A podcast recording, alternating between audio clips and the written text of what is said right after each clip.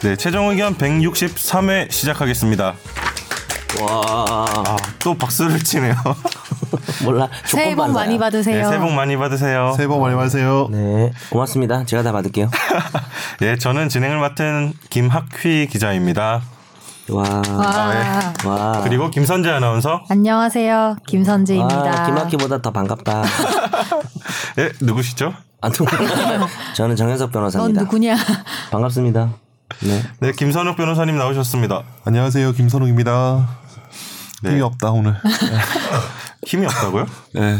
왜요? 어제까지 설을 열심히 지났어. 너무 판결문을 열심히 봐가지고. 아, 오늘 뭐 네. 재판 있어요 아니면 아니요, 이거 오늘 그 집중 탐구할 거. 아 방송 중이에요 아, 뭐 네. 대충 하시지 그렇게 열심히 봐요 대충 해도 되는 거였어? 오늘 오늘 주제가 뭔데요 오늘 항상 좀 대충 이따가 하시는 공개하죠. 분. 아, 네. 뭐 제목이 있을 텐데 어차피 아 그렇구나 아 김학기 기자 약간 청취자고 밀당하고 싶었나 봐요 아, 예, 밀당하고 그러면 싶었는데. 그러니까. 그러면 제목을 그렇게 달아버려요 제목을 내가 다니까. 어, 누구의 판결인가 뭐 이런 식으로 알겠습니다. 어, 예.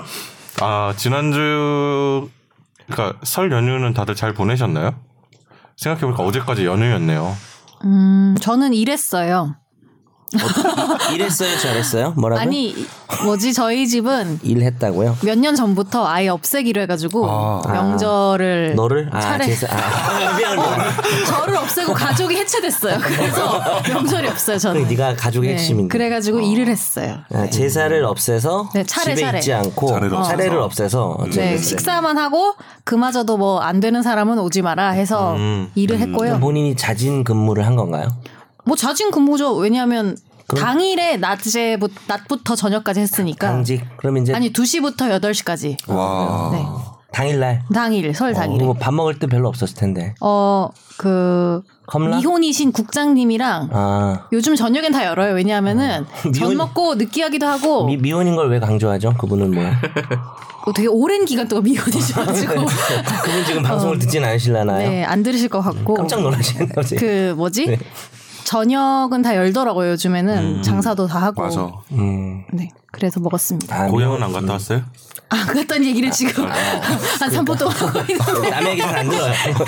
아, 아, 미혼인 거는 그러니까 이제 그분도 나오셨다는 얘기였군요. 그분은 항상 명절 때 계세요. 아, 사무실에. 네. 아. SBS와 혼인. 아니, 퇴직이 한 몇 년 안 남으셨어요. 한 1, 2년 아. 퇴직이 안 남으셨는데. 혼인 그 정도 혼인 생활 없으신 것일 수도 있겠네요. 그렇겠죠, 어머, 아마? 얼마든지 뭐 네. 요즘에 그래서 비혼족 한 365일 계시기 때문에 아, 그런 밥을 먹었습니다. 분이 정말 SBS를 지키는군요. 진짜 지킴이네. 구분나무가 덕분에 선산 외롭지 지킨다 뭐 않았어요. 이런 거 이런 거 아닌 건가? 뭐라고요? 구분나무가 선산 지킨다 이런 거 있잖아요. 왜 갑자기 올드하게 가요? 아, 안 굽었어요. 되게 그 구분을 잘 꼿꼿하세요. 못하는 지금 구분 잘 못하는 것 같은데요. 네, 알겠습니다. 네. 정 변호사님은 뭐 어떻게 지내셨어요? 아, 저는 가족 여행을 요때 갔다 왔습니다. 어디 아, 어디? 진짜요? 아니, 뭐 기대하지 마세요. 그냥 아니 물론 이 지역을 나쁘게 얘기할 의미는 없죠. 가까운 곳으로 어디? 가평 앤드 양평, 쌍평 갔다 왔어요. 쌍평. 쌍평. 네.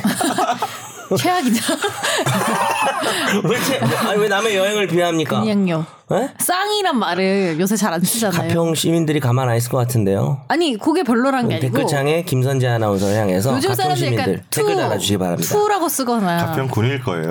가- 아 군민들 아, 죄송합니다. 진짜 무식했다. 아니 가평 군민들 그리고 양평 군인가 양평 시인가요? 군일평도 군입니다. 네. 쌍군 여러분. 예. 아 재미도 없고.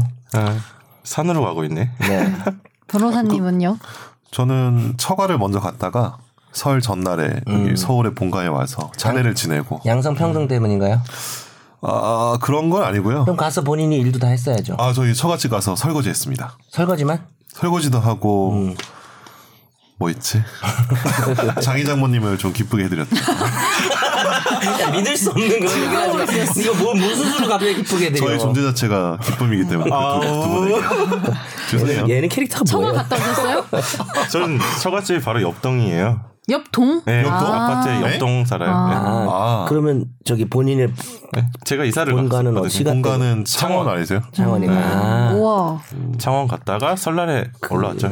처가댁 옆에 있는 것은 뭔지 왠지 저 어떤 육아와도 관련이 있나요 혹시? 네, 제가 이사를 갔습니다. 아, 그때 부천으로 이사 간 게 네, 맞아요. 처갓집 옆으로 이사 간다고 저 거실에서 베란다 내려다 보면 처갓집 보여요. 소름 돋는데 약간. 전화서 김서방 뭐 하는 거야? 이러면서 막 그 지난번에 전화를- 했던 사이코패스 테스트 하나 안 만나요. 아파트에서 내려다볼 때 아니 아니요. 아, 여기 있어요? 진짜? 네. 항상 생각하죠. 장모님이 우리 집 쳐다보시겠구나. 음. 이게 불이 저럴 켜졌는지 것 안 같은데? 켜졌는지를 좀 보거든요. 아, 주무시는지. 아, 주무시나 안 주무시나? 네. 어떻게 좀 아. 어르신들이라 밤잠이 별로 없으신가요? 아 어. 밤잠이 있으신가요? 뭐야? 빨리 아침잠이 빨리 없고. 불 꺼지죠. 아 그래요? 네, 아, 그래요? 그렇군요. 정말 TMI였네요. 죄송합니다. 많은 정보를 알았어. 네. 지난주에 지난주죠. 지난주에 많은 일들이 있었죠. 예. 김학기 처갓집 불 빨리 꺼져. 화제의 판결. 예. 아무튼 지난 네. 법조계 무슨 그냥 일이야? 한번 찍고 아, 가죠. 법조계 근황. 근황이요? 법조계 근황. 일단 저희 지난주에 녹화할 때 김경수 지사에 대한 판결이 나온 상태였고 이제 녹화한 다음 날에 안희정 전 지사에 대한 판결이 나왔죠. 어 근데 김 기자님이 성인지 감수성을 이야기하면서 조심스럽지만 그런 이유로 유죄 판결이 나올 수도 있겠다라고 제가 말을 근데 했는데 판결문을 아직 못 읽어봐서 네. 근데 선고할 때 선고할 때 판- 재판장이 말하는 건 읽었는데 시작할 때 성인지 감성 이야기를 하고 시작하더라고요. 음. 네네네. 선고가 길었는데 아, 그래서 어, 근데 처음에 성인지 감성 이야기할 때부터 어 유죄겠다 싶긴 하던데 그렇죠. 그거 선고가 그 쭉 진행될 개념을 때, 예. 가져올 이유가 없죠. 네. 그렇죠. 그럼에도 불구하고 무죄이다 뭐 이럴 리는 예, 없으니까. 그러니까 애초에 재판장이 선고 시작할 때 성인지 감성을 좀 언급하면서 쭉 설명을 음. 내려가고 마지막에 주문을 낭독하는데 처음 시작할 때부터 아 유죄구나 아, 그렇죠. 다들 분위기가 그렇죠. 음, 그거는 일단 판결문 보고 뭐 더 다룰 부분 있으면 또 다른 걸로 네. 하시고 안 다룰 거잖아. 아니 우리가 한 번은 해요 시간 늦어도. 시간 지나서 뭐 다루기도 뭐 사실 다룰 게 되게 많, 많- 요즘에 뭐 은근히 많아요, 그죠? 예. 핫해 핫해 요즘. 아, 요새 좀 다들 법정 구속이 진짜 트렌드인가 이런 기사도 있더라고요. 그러니까 기사 중에 제목이 아. 새로운 트렌드로 떠오르나 법정 구속 뭐 이런 기사 있어요. 제목이 아, 그게 뭐야? 제목이 좀 그런 것 아 같은데. 그런 거 네. 있었습니다. 진짜 연설 연예기가 어, 트렌드면은 웃긴다. 한번 해보자. 왜 날 가리치냐? 여보세요. 트렌드라니까. 예, 그러면 일단 우리 청취자 사연 넘어가겠습니다.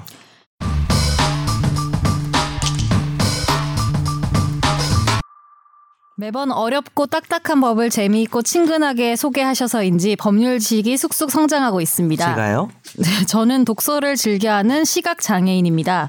어, 시각 장애가 있다 보니까 어, 읽고 싶은 책이 있어도 쉽게 읽을 수 없다는 아쉬움이 있지만요. 어, 책 읽기를 즐겨하는 저와 이번에 같은 시각 장애인들과 책 읽기 모임을 하기로 했습니다. 그런데 이 모임을 준비하며 난관에 접했습니다.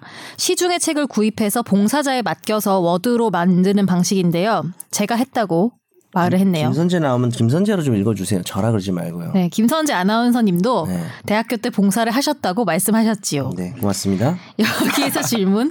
시각장애인으로 본인이 구입을 한 책이라 하더라도 워드 작업한 것을 다른 시각장애인들끼리 나눈다면 저작권에 위배가 되는지.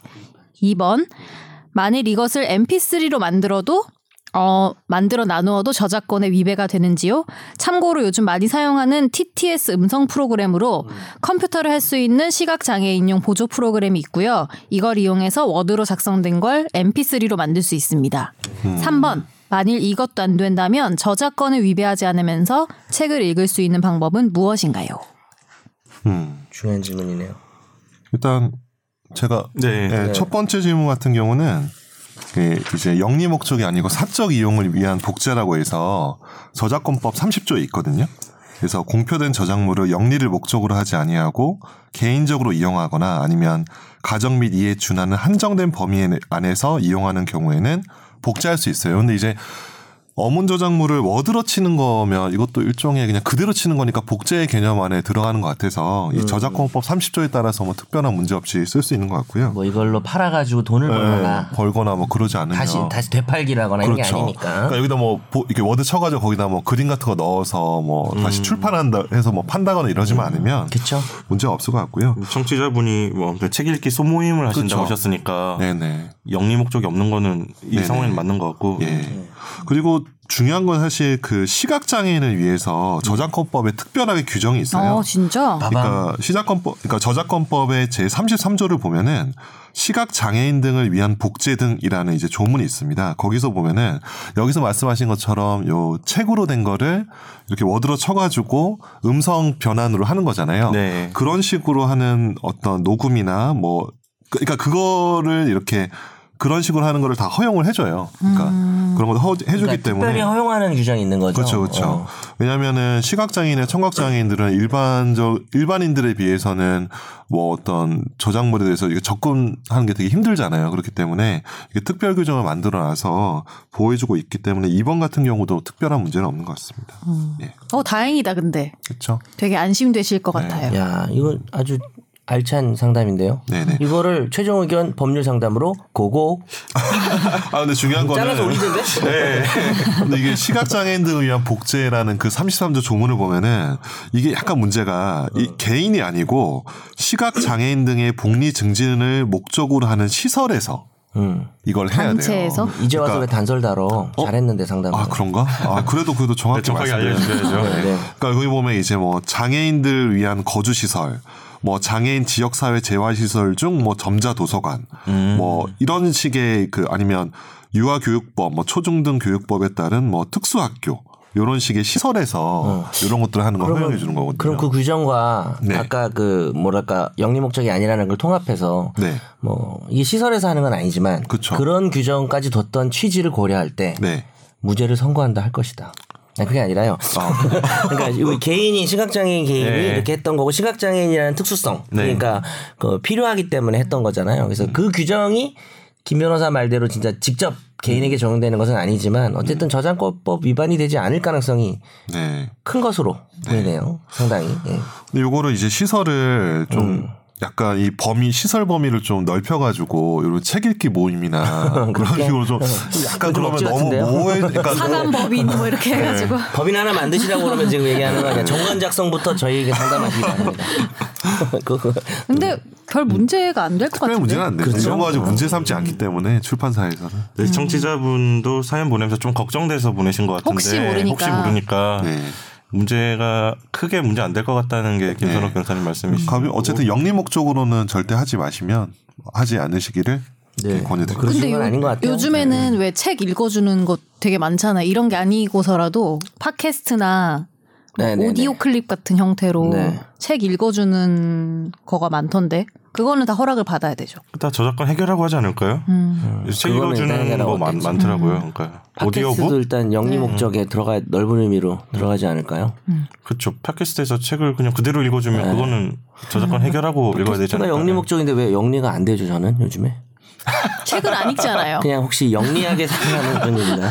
영리하게 돈을 벌어야겠네요. 약간 아, 좀 고차원 개그다. 이걸 개그라고 얘기하는 고차원 순간 개그라는 게 아니고 하는- 얘기하는 재미가 순간- 없는 예. 거예요. 재미가 없는 얘기하는 거. 순간 내가 비참해진 거 알지? 그냥 개그 아닌 걸로 좀 해줘. 예, 넘어갈게요 그냥. 네. 아 넘어가는 과정에서 지난번 방송을 뭐 바- 바로 잡는 수준까지는 아닌데 아 예.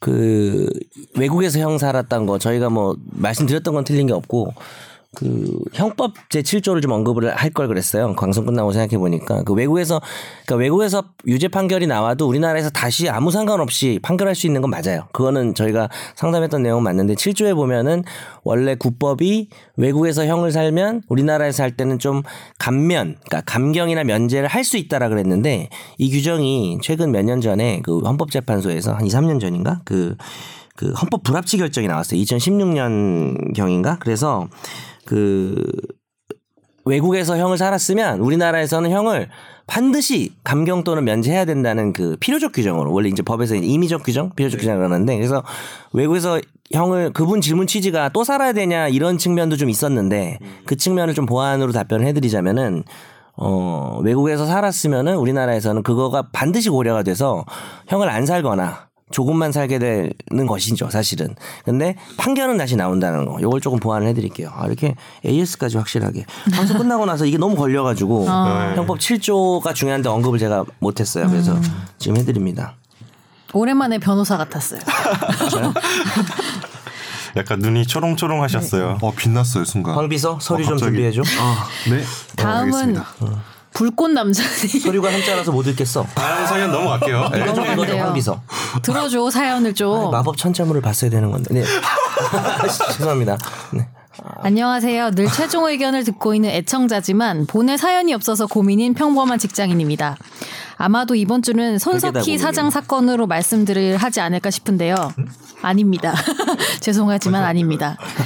저는 사건의 내용보다는 기사를 보면서 생겼던 궁금증에 대해서 질문해 보려고 합니다. 기사들을 보면 신고가 접수되어 내사에 착수하였다라고 표현을 하는데요. 내사는 사전적 의미로는 겉으로 드러나지 않게 몰래 조사함, 일정한 조직 내에서 자체적으로 조사함으로 나와 있습니다. 그렇다면 이 경우에는 몰래 조사하는 것도 아니고 내부에서 자체적인 조사도 아닌데 내사보다는 수사라는 표현이 맞지 않나요? 한두 기사들이 아니어서 기자들이 쓰는 내사란 표현은 우리가 알고 있는 뜻과 다른 뜻이 뜻의 의미가 있나라는 궁금증이 들었습니다. 김학희 기자님 설명해 주세요. 정 변호사님은 설명해 주세요. 그 가만히 있으라고? 근데 이게 설렁? 아니, 이분이 이게 지금 김학희 기자님이 설명하기 딱 좋. 어. 기자들이 뭐 다른 게 있나 이게 궁금하신 것 같은데. 어, 그러니까 이것도 되게 조, 잘 대상을 잘 잡은 것 같아요. 어, 기자들이 쓴 내사. 정 변호사님 먼저 설명해 주세요. 설렁.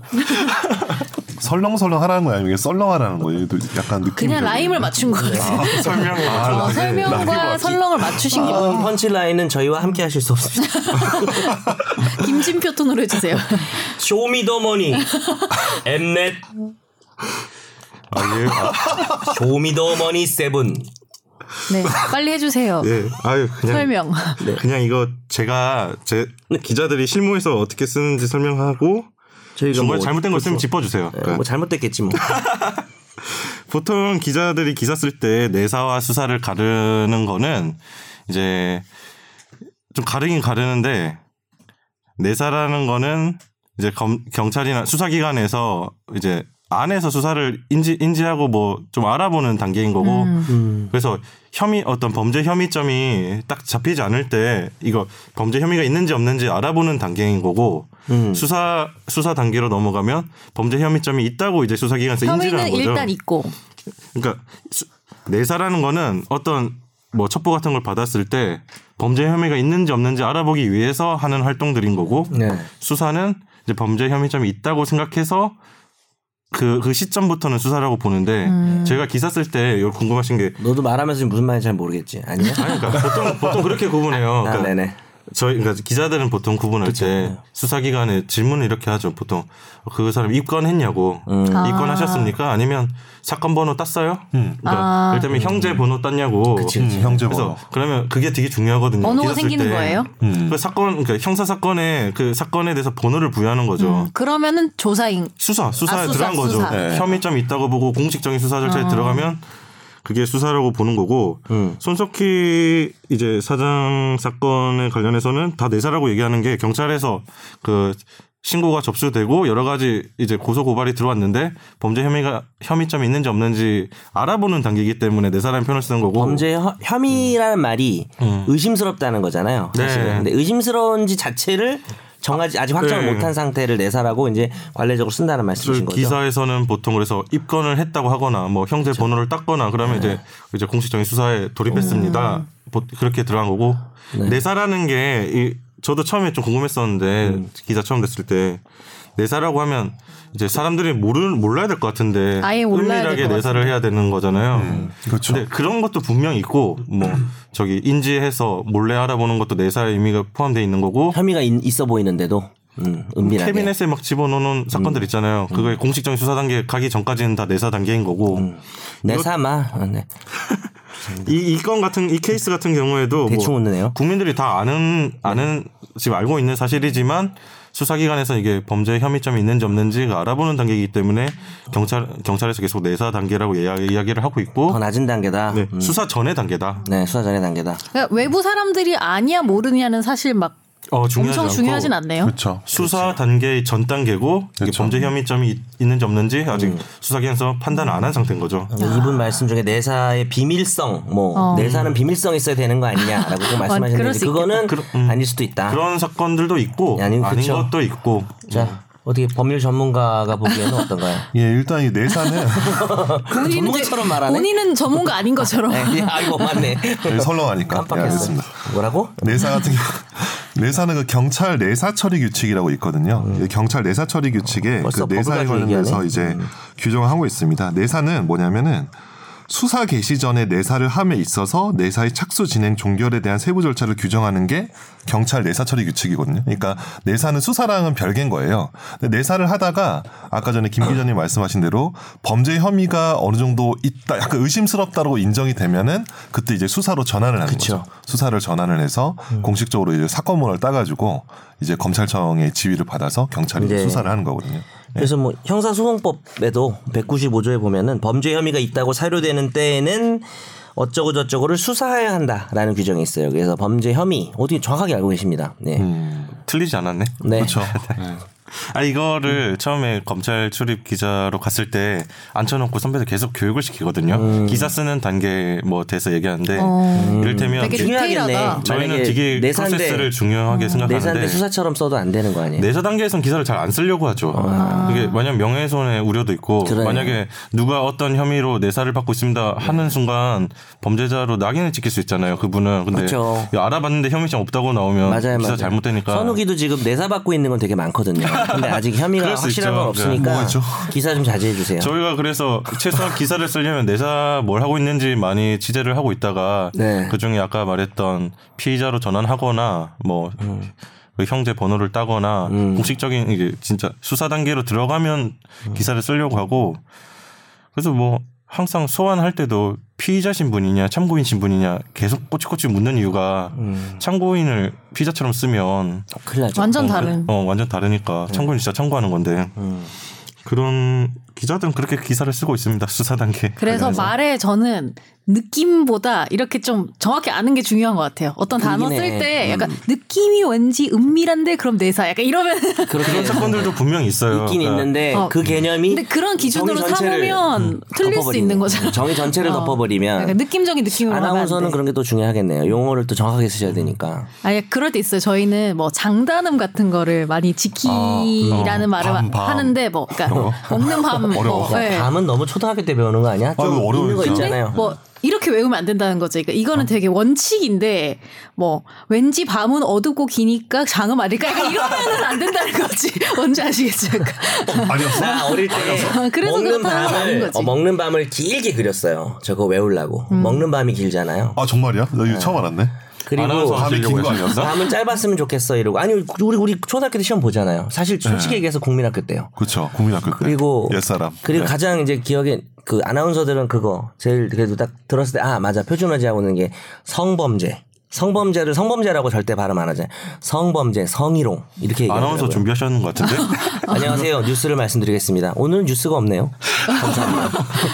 뭐야? 설렁하네요. 가짜 뉴스 몇 개인데 알려드릴까요? 가짜뉴스. 가짜뉴스. 지금 막 들어왔는데 잡혀가겠어요. 네. 네.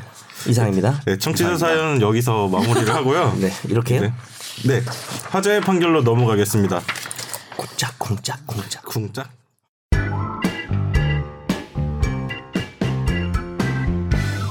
KBS, MBC, SBS 등 방송 3사는 지난 2010년 소속사 스톰앤 ENF가 도산하자 채권자들이 모두 권리를 주장해서 누구에게 출연료를 지급해야 할지 불확실하다며 유재석 씨의 출연료 6억 907만 원과 김용만 씨의 출연료 9,678만 원을 법원에 공탁을 했습니다. 어, 유 씨와 김 씨는 이 공탁금을 두고 전 소속사인 이 스톰앤 ENF를 상대로 소송을 내 이겼지만 공탁금의 권리가 있는 다른 채권자 전부를 상대로 한 확정 판결이 없다는 이유로 지급을 거부당했고요. 어, 그래서 공탁금을 출금할 권리가 자신들에 있다는 내용의 확인 소송을 냈습니다.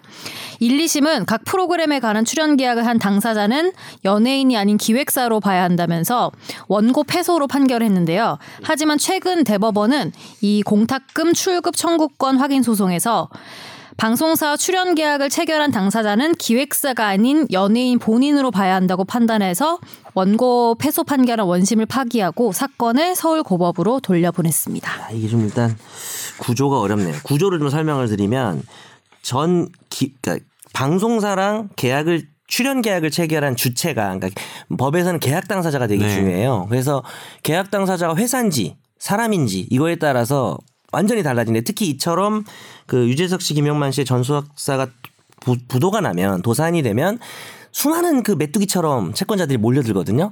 그러면은 그 회사의 권리라면은 다른 채권자들이 뜯어가게 되는 거고. 네. 근데 이거를 연예인 개인의 권리로 보면은 뜯어갈 수가 없는 거기 때문에 음. 계약 당사자가 누군지가 일단 엄청나게 중요한 이슈가 된 거고 일단 방송사 입장에서는 출연료를 주면 되는데 음. 이런 경우에 이제 토막 상식으로 이렇게 그 원래 처음에 저 사람한테 주기로 했는데 그 사람의 채권자들이 몰려들고 저 사람인지 이 사람이 누구한테 줘야 될지 모를 때 채무자가 계속 들고 있으면은 음. 지연 이자를 어, 해야 그렇죠 되나? 그렇죠 네. 어, 정확하게 아시네요 그 채무 불이행이 되기 네. 때문에 어 오늘, 오늘 많이 개입하네 사건에 어, 김 기자 뭐 로스쿨 준비해요? 아니요. 네.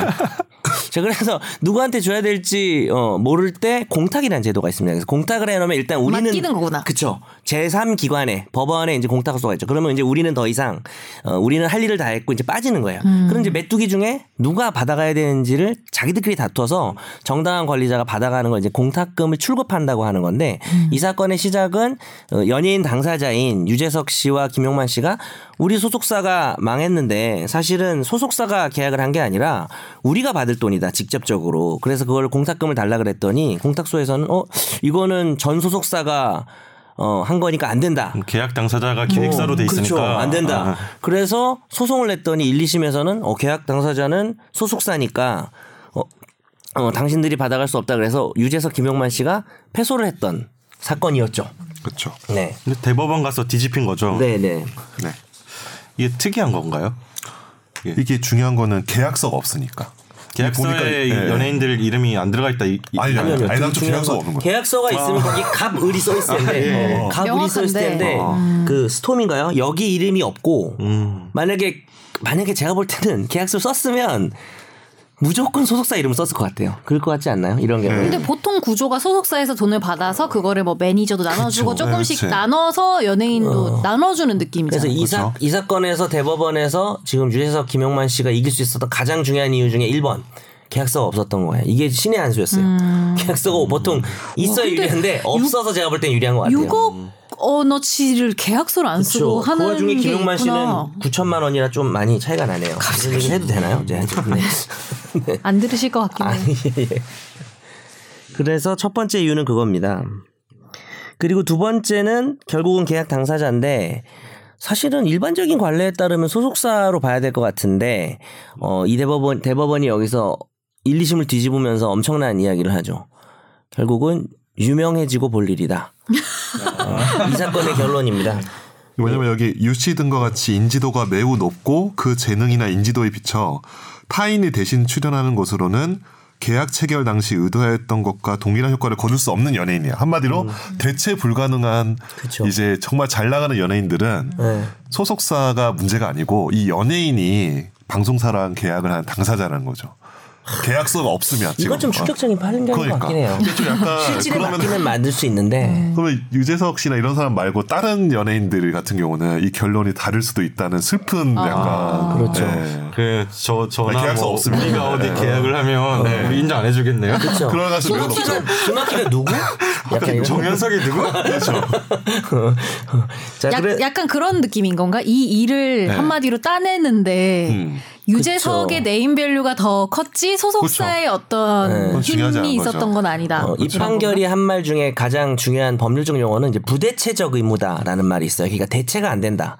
어, 예를 들어서 계약들 중에는 누가 와서 해도 특히 그냥 뭐 건물 짓고 이런 공사 계약은 하도급 줘가지고 작은 업체에서 와서 하기도 한단 말이에요. 그래서 하도급 주는 거를 누가 금지하지 않는데 계약의 성질에 따라서는 지금 아, 유재석이 MBC에 SBS에 출연한다라는 계약은 아, 오늘 유재석이 바빠서 어, 뭐 다른 사람이 왔습니다. 그냥 어, 네임드는 아니지만 이렇게 할 수가 없기 때문에 이 계약의 본질은 유재석에 있다 이렇게 한 거예요. 저도 이거 재판부가 이야기한 것 중에 부대체적 자기 채무 네. 자, 개념을 잘 모르고 있었거든요. 아, 네네. 이게, 그게 지금 말씀하신 그 부분인 거죠. 그렇죠. 대체 불가능한 뭐 그렇죠. 예를 들어서 어디 가서 유명한 연예인이 머리 하려고 그러는데 뭐 강남에 있는 헤어샵인데 거기 유명한 사람 하고 그, 금- 계약을 했는데 한 달 동안 바쁘다고 뭐.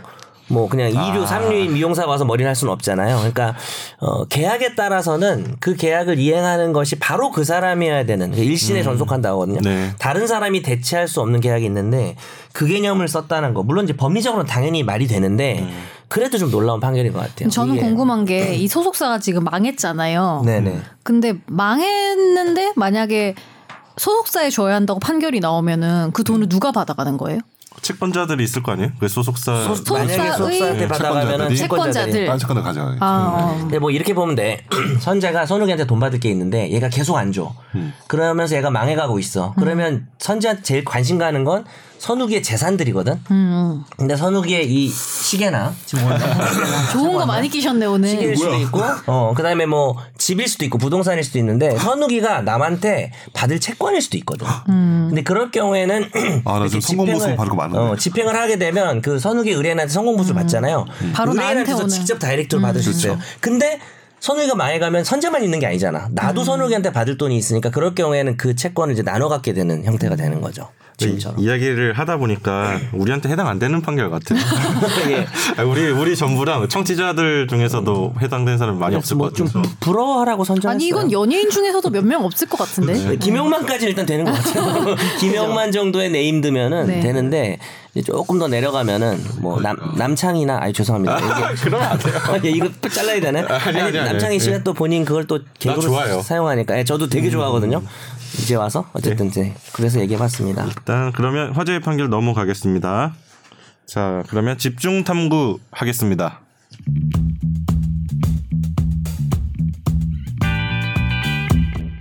예, 집중 탐구는 김 변호사님이 준비해 주셨죠? 아, 준비하다 죽을 뻔했는데 아, 이거 판결문 두 번 읽으면서 네. 내가 이게 진짜 김경수 전, 그러니까 전지사 아니지 아직 도지사인데 그분 뭐 변호인도 아니고 이게 내가 뭐 하고 있나 싶었어요. 이게 너무 어려워. 네. 너무 판결문. 열심히 준비를 해서 아니, 오늘 방송에 그리고- 못 올 뻔했다는 얘기를 들었어요. 너무 아, 힘들어서. 예, 예. 어제 늦게까지. 근데 네. 예. 말씀하셨지만 양을 보니까 앞에서도 얘기했지만 양이 엄청 한겨레는 많던데. 네, 그냥 100페이지 가량 페이지 되죠. 수가 진짜 아, 뭐 많대요. 170페이지로 지금 아, 이제 170 이었나? 기자, 단의 170페이지로 이제 그래가지고 저도 이거 사실 다 봤는데 어려워요.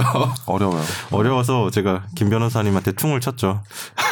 근데 저는 약간 그 생각이 든 게 지난번에도 얘기했는데 이제는 그 법조인들도 컴퓨터에서 쓰게 잘 알아야겠다라는 근데 네, 이게 생각이 글씨가 보여요. 네. 들던데. 김학 기자님 노안도 없나? 이거 지금 이렇게 한 면에 네 개를 인쇄하면 예. 글씨 하나의 포인트가 아, 한 3포인트 판결문. 정도 돼 보이는데 이거 이거 보입니까? 어, 이거? 저못 읽겠나. 어, 저는 아 이거 중앙지법 기자실에 가면 다 이렇게 보고 있어요. 와 그리고- 나이, 나이 들면 기자도 못 하겠네. 아 그런가? 안 보여요? 아니 보이는 아, 보이게 제가 되죠. A4 용지에 네 페이지 너무 네 읽기 페이지 쉽다. 그러니까 네개 어. 페이지를 넣어서 인쇄를 모아찍기, 하는데 이게 모아찍기. 편집 모아찍기. 편집을 해서 다, 다 줄여가지고 90페이지구나. 원문이 170페이지구나. 아, 그래서 뭐 자간장평 막 주셨어. 이걸로 봐서 90페이지. 기자실에서 어, 법원에서 기자실에 풀하는 판결문도 다 네 페이지로 뽑아서 줘요. 아, 이거 킹크랩 얘기만 몇 페이지야. 킹크랩. 그래서 네, 하여튼 일단 그게 너무 뭐지? 기니까 네. 일단 본질부터 자, 짚고 빨리빨리 넘어가시죠. 나가야 돼요. 예. 네. 이 내용 좀 많고 네, 빨리 빨리 팍팍 지나가 버립시다. 예, 다. 네. 어려워요 또. 네. 저희가 좀 네. 어렵기도 하고 알기 쉽게 설명해 주세요. 비판은 쉽게. 그 이후에 뭐 할렘 하고. 알겠습니다. 잠깐 그 전에 좀 깔고 예, 설명을 깔고 가면 네. 네. 김경수 김경수 지사? 지사? 판결이 나오고 바로 뭐 정치권에서 반응들이 나오고 음. 판결문 대해서 좀 좀 정통으로 다루는 게 많이 없는 것 같아요. 그냥 그 정치적인 이야기만 네, 정치적 하는 이야기가 거죠. 어. 많고 이 판결문도 등록이 판결 난 날에 안 나오고 그 다음 그렇죠. 날인가 다다음 네. 날에 이제 등록되고 기자단에 풀되고 그때는 이미 정치권에서 막 그렇죠. 반응이 나온 상태고 판결문에 좀 짚어볼 이미. 좀좀 약간 시간을 갖고 짚어볼 그런 기회를 좀 놓친 것 같아가지고 한쪽에서는 음. 문 대통령이 답을 해야 된다 뭐 이러고 있고 한쪽에서는 판사를 탄핵해야 된다 네, 뭐 이럴 네, 달리고 수 있는 있죠. 거죠. 그래서 예. 저희는 정통 법률 팟캐스트로서 네. 어, 정말? 판결문에 좀 집중해보자. 정, 정치권 얘기도 재밌을 것 같은데요. 정치권 얘기도 뭐 다루는데 일단 네? 그럽시다. 판결문을 네. 좀 정확하게 저도 예, 어떤- 읽어봤지만 이해 안 되는 부분도 있고 그렇거든요. 음, 가치관을 사실. 좀 배제, 법적 가치관만 좀 가지고. 법률가 입장에서 네. 좀 짚어주시죠. 아, 갑자기 법률가인 척 해야 되네. 법률가잖아요. 바로 내용으로 들어가시죠. 저는 율사입니다. 예. 뭐, 알겠습니다. 너무 오글거려 그거. 율사 미치겠다. 제일 싫음. 자, 자 김경수 지사의 혐의가 뭐냐? 네. 혐의가 두 개인데 네. 하나가 컴퓨터 등 장애 장애 업무 방해라는 예. 것과 두 번째는 네. 공직선거법 위반이에요. 예, 빨리 시작하자면서 처음부터 버벅거리시는 것 같아서 아니, 네. 웃었어요. 죄송합니다. 네, 하시죠. 예. 근데 이제 컴퓨터 등 업무 바- 컴퓨터 등 장애 업무 방해는 뭐냐면 네, 네. 이 요걸로 이제 징역 2년을 맞고 아, 네. 음. 이혼을 맞고 그래서 법정 구속이 된 거고 공직 공직선거법 위반은 징역 10개월에 집행유 2년이에요. 이건 집유죠. 네. 이건 집유가 집행유예가 나왔어요. 네. 나왔죠. 예. 근데 이제 컴퓨터 된 장애 업무 방해가 뭐냐면은 네. 한마디로 컴퓨터 사업자들 뭐 이렇게 가는 여기서 이 사건에서는 뭐 네이버나 카카오나 이런 데잖아요. 음. 거기서 이제 그 포털에 뉴스가 있죠. 음. 포털 뉴스가 따로 있잖아요. 포털 그렇죠. 기사가 다 따로 있는데 거기에 보면 댓글이 달리죠. 음. 근데 이제 댓글에 보면은 공감과 비공감 혹은 뭐 추천과 비추천이 있죠. 네. 이 추천과 비추천, 공감과 비공감을 사실 사람이 로그인을 해가지고 음. 그죠? 직접 자기가 공감 버튼 누르고 비공감 누르고 이렇게 되잖아요. 그냥 네, 그죠? 이제 음. 의미가 있죠. 공감순으로 네. 본다든지. 그렇죠, 그렇죠. 그래서 이제 실제 사용자의 어떤 의사가 반영되는 시스템을 만들어 온 거예요. 네이버나 뭐 카카오나. 포털 얘가 사이트에서. 혼자 처리하는 예. 게 음, 아니라 음. 그렇죠, 그렇죠. 근데 이걸 어떻게 한 거냐면은 매크로 시스템. 이 사건에서는 킹크랩, 음. 킹크랩이라 부르는 매크로 시스템을 이용해서 공감과 비공감을 자동으로 막 이렇게 해주는 거예요. 음. 아이디를 여러 개를 확보해가지고 우리 그거를 수강 신청할 때 그렇죠, 그렇죠. 그렇죠. 매크로 프로그램 네. 뭐 문제 많이 되잖아요. 그렇죠. 그냥 버튼 하나 눌러놓으면 네. 프로그램이 알아서 그냥 보통- 공감을 뭐 근데 누르는 거잖아요. 기계가 들어가면서. 아님을 증명하시오 이래가지고 뭐 입력하는 거 있잖아. 근데 그쵸. 댓글에는 그런 게 없으니까. 네, 그렇죠. 어. 네. 기계가 아닌 거를 입증하라 맞아. 그럴 때그 김학기 기자는 좀 곤란하겠네요. 살인 아, 기자. 입증 불가해요. 그럼 뭐 약간 좀 문제 낼것 같아요. 개그도 좀 빨리 합시다. 예. 개그라기보단 드립이었습니다. 그래서 이제 죄송합니다. 로그인을 하고 네. 이제 공감 누른 다음에 키, 쿠시, 쿠, 뭐지 쿠키를 지우고 그다음 로그아웃하고 다시 또 다른 로그인을 다른 아이들 로그인을 해가지고 네. 하는 그 프로그램이 킹크랩인데 예. 여러 개를 해버리는 그렇죠. 거군요. 이 예. 킹크랩을 이 드루킹이라는 사람이 이끄는 경공모 조직이 만들었고 네. 그걸 가지고 이제 네이버나 뭐 다음에서 그 포털에서 작업을 한 거죠. 근데 문제는 뭐냐면 이 김경수 지사가 그거를 김경모 그러니까 공경모 애들이 하는 거를 알고 있었는지 네. 한마디로 같이 이렇게 공모를 해가지고 네. 드루킹이 그렇게 했다는 건 뭐 거의 뭐. 그건 움직일 수 확실한 없는 거지. 어, 진실인데 문제는 그건 확실한 김경수 건데. 지사의 개입 예. 정도가 되네요. 김경수 관여가 됐는지 네, 뭐, 그렇죠. 알고 있었고 그러니까 킹크랩의 존재를 알고 있었고 킹크랩을 사용해서 포털에서 작업을 하는 거를 한마디로 이제 공모를 같이 했는지 어. 이게 쟁점이었고 뭐. 왜냐하면 이제 포털의 업무를 방해한다 이건 거죠. 그렇죠. 사이트의 업무를. 예, 그래서 그렇죠. 그게 업무 방해죄인데 그렇죠. 이게 좀 나름대로 경우에 따라서는 좀 무거워질 수도 있는 뭐 아주 중, 뭐 중범죄로 분류되진 않는데 그렇죠. 어, 방해된 업무에 따라서는 조금 무거워질 수도 있는 거죠. 예. 근데 여기서 근데 쟁점이 뭐냐면 여기서 컴퓨터 등 장애 업무 방해에 허위의 정보 또는 부정한 명령의 입력이라는 게 있어요. 네네. 근데 이 매크로 시스템을 돌려가지고 공감과 비공감을 누르는 게 과연 허위의 정보 또는 부정한 명령의 입력이냐 이게 약간 문제가 될 수는 음. 있어요. 논란이 있을 수 있죠. 논란이- 이게 예, 이것 뭐. 때문에 법리적으로 변호인들이 주장을 했지만 재판부는 깐 거죠. 왜냐하면은 네이버나 카카오에서는 시스템 자체가 실제 사람이 누르는 거를 전제로 해서 그 약관을 만들어 놓고 각종 정책을 만들어 놓거든요. 그래서 근데 사실 네티즌의 여론이 되는 예. 그렇죠. 거잖아요. 그래서 기계가 하는 경우에는 이제 가끔 이렇게 무슨 숫자 같은 거 입력하라고 뭐 나오잖아요. 예, 구글 같은 경우는 뭐 그림 네. 골라라 그러고 그죠, 그죠. 예. 고르라고. 정확히 말할 수 숫자 두, 없는. 두 자리 입력하는 거. 예, 숫자 입력하라 그러고. 네. 그렇죠. 그런 식으로 시스템을 만들어놨는데 그 시스템을 교묘하게 피하는 킹크랩이라는 걸 이용해서 요 댓글에 공감이나 비공감을 누른 거는 결국 허위의 정보 또는 부정한 명령을 입력해서 네이버나 카카오의 업무를 방해했다. 근데 인원이나 나온 거야. 왜 이게 왜 문제가 되냐면 지금까지 컴퓨터 등 장애 업무 방해로 실형이 나온 사례가 거의 뭐 없- 없었던 없는데 것으로 저희 예, 기억에는 음. 예. 실제로 기소도 100건이 안 되고 기소돼서 유죄 판결도 100건이 안 되고 거의 다 아, 벌금이 나오거나 집행유예까지 실형이 나왔는데 나온 경우도 거의 없어요. 예. 그렇죠. 근데 무려 2년이 나왔다는 거죠. 그죠. 그래서 바로 지금 이, 여기 이 판결이 굉장히 문제가 되고 있는 거죠. 이게 음. 실형이 나오고 심지어 현직 도지사인데 법정 구속까지 된 게 이 음. 사건의 이제 가, 그게 바로 이제 그 정치적인 어떤 논쟁의 이제 어떤 도가니로 그걸 몰아넣는 것 남긴 같아요. 거죠. 이게 법조계에서도 예상을 이런 식으로 잘 못한 거죠. 네. 그쵸. 이 정도 나올 줄. 예. 2년 이 정도까지는 예상을 못했죠. 좀뭐 놀라운 법정 구속 판결이긴 이런 하죠. 거는 다 예. 예상을 못하는 분위기인 것 게다가 같더라고요. 법정 구속이고 그래서 김경수 지사가 그때 선거 들어갔을 때 굉장히 표정이 좋았거든요. 제가 알기로. 음. 근데 그게 뭐냐면 설사 유죄가 인정이 된다고 하더라도 그러니까 그래봐야 집행유예나 음. 예, 어떤 실형 실형이 나오는 법정 이런 거 저는 예상 못한 것 같아요. 그러면 변호인조차도. 우리가 일단 유무죄 여부랑 그 다음에 이제 형량을 나눠서 얘기하는 게 낫지 않을까요? 양형 그럴까요? 부분을 음. 그렇죠. 네. 그렇죠. 네. 지금 자, 그러면 아까 혐의 두 개라고 하셨는데 네. 공직선거법 위반은 뭐 어떤 공직선거법 위반은 이제 뭐냐면 선거운동을 할 때 누군가에게 어떤 금품이나 이익을 제공할 표시를 해가지고 걔한테 선거운동을 시키면 안 되거든요. 네. 그런데 이 사건에서 뭐냐면 경공모 경공모 조직의 그 변호사님이 하나 있어요. 음. 그 네, 그쵸. 도모 변호사가 네, 도- 있죠. 예, 예. 도모 변호사에게 그, 그 뭐죠? 그 일본의 센다이 총영사직을 제안을 해서 그걸 이용해서 이제 댓글 작업 하도록 정용을 했다. 김경수 도지사가 예, 예, 김 네. 도지사가 그게 이제 결국 공지선거법 위반이 될 수 있다는 거고 그래서 징역 10개월의 집행유예 이내에 나온 거죠. 인정이 된 거죠. 그건 인정이 된 일단은 거죠. 1심에서 인정이 된 인정이 된 거네요. 거죠. 네. 크게는 두 가지 혐의인 거고 네. 네. 이걸 뭐가 그러니까 어떤 걸 제일 중점적으로 봐야 될까요? 그러니까 그 결론은 제가 뭐 언론에서도 많이 나오지만은 그 뭐 경공모 조직과 이제 김경수 지사의 어떤 만남의 일치나 이런 것들은 굉장히 판결문에 잘 정리가 돼 있어요. 음. 네, 잘 돼 있고 실제로 김경수 지사가 경공모 조직 거기 그 뭐죠? 그 산채라고 불렀죠. 걔네들은 산채라고 예, 불렀거든요. 출판사 어, 어. 예, 그렇죠. 예. 출판사의 그 건물을 건물, 빌려가지고 자기네는 산채라고 불렀거든요. 거기에 방문해서 사람들 만나고 이런 것들은 다 김경수 지사를 인정을 해요. 근데 문제는 뭐냐면 이 매크로 시스템을 이용해서 작업을 하는 거를 김경수 지사가 알았는지 네. 그렇죠. 그게 핵심이거든요. 네. 그걸 몰랐다면 사실 네. 문제가 되죠. 개입된 게 아닌 거죠. 네, 이게 왜냐면 컴퓨터 등 장애 업무 방해는 실제 사람이 이렇게 작업을 하는 것은 처벌하지 않는 거예요.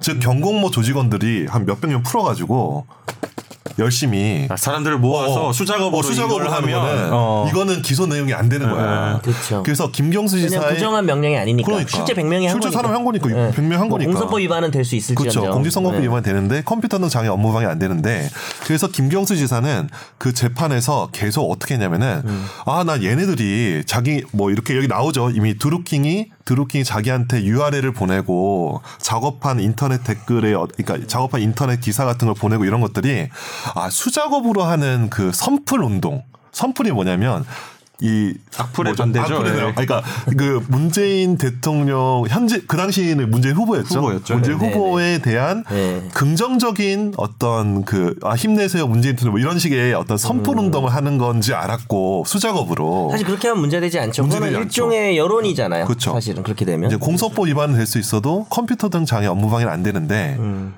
그런데 이제 매크로 시스템을 이용했다는 게 이제 기소 내용이 된 거죠. 그래서 계속해서 김경수 지사는 수작업을 하는 줄 지금까지 아, 난 알았다. 그렇게 말을 했던 거고 드로킹은 아니다. 내 그 당시에 킹크랩을 시연하는 거를 산채에 와서 김경수 지사가 직접 봤고 김경수 지사가 고개를 끄덕였다. 승인을 해줬다. 그리고 승인을 해줬고 그 이후로 킹크랩으로 작업한 기사의 목록을 김경수 지사에게 계속 보내줬고 김경수 지사는 뭐 고맙습니다 이런 식의 답장을 했기 때문에 김경수 지사는 킹크랩의 존재를 알고 있었고 그걸 통해서 댓글 작업하는 것도 지시를 했다. 이렇게 재판부는 본 거죠.